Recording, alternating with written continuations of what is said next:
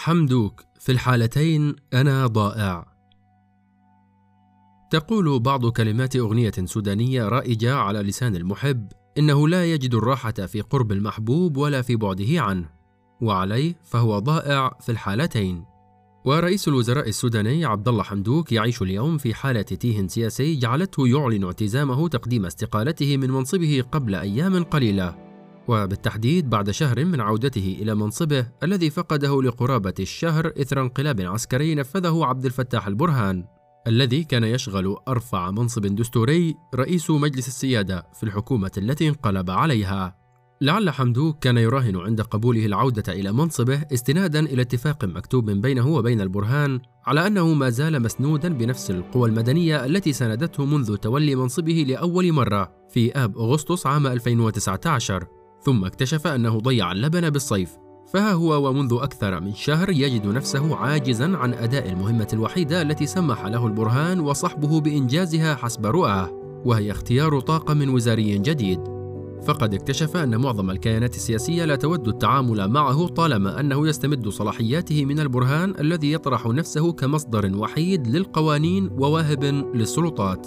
كما اكتشف أن يداه مغلولتان حتى في شأن اختيار أعضاء هذا الطاقم إذ أوضح البرهان أن حلفائه الذين نالوا نصيبا طيبا من كعكة الحكم بموجب اتفاق سلام أبرم في تشرين الأول أكتوبر عام 2020 لديهم حصانة من الزحزحة من المناصب الوزارية التي شغلوها قبل الانقلاب.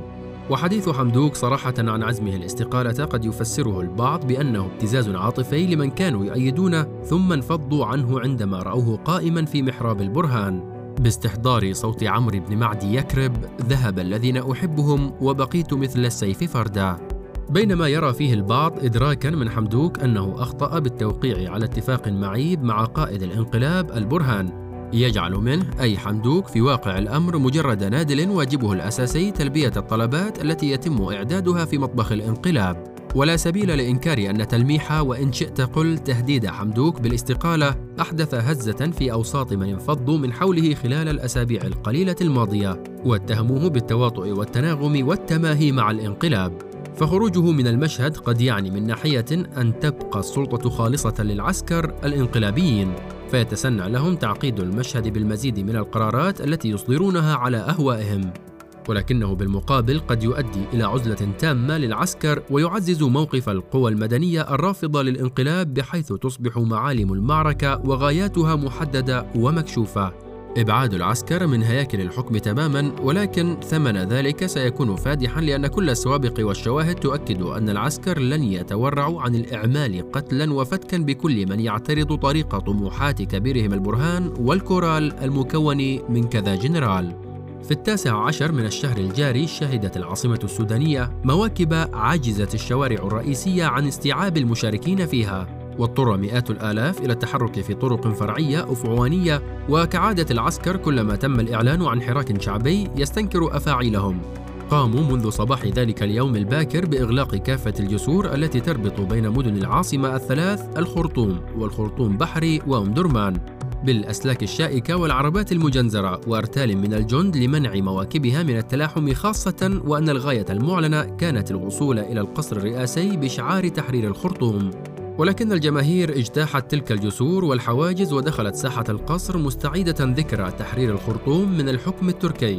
ودخول قوات الثورة المهدية قصر الحكم في يناير من عام 1885 امتص العسكر هزيمتهم على الجسور. في ذلك اليوم ثم رصوا الصفوف وهجموا على المحتشدين في سوح القصر وأمطروهم بأطنان من قنابل الغاز التي شكلت سحائب تتعذر الرؤية من خلالها. ثم تعرض من ابتعدوا من محيط القصر لأفظع ألوان الاعتداء الجسماني. كما تعرضت فتيات للاغتصاب الجماعي من قبل جنود نظاميين. ومارس أفراد ميليشيا الجنجويد المتحالفة مع البرهان أعمال السطو التي درجوا عليها فنهبوا هواتف وساعات كل من استطاعوا الاستفراد به من ضحايا الغاز.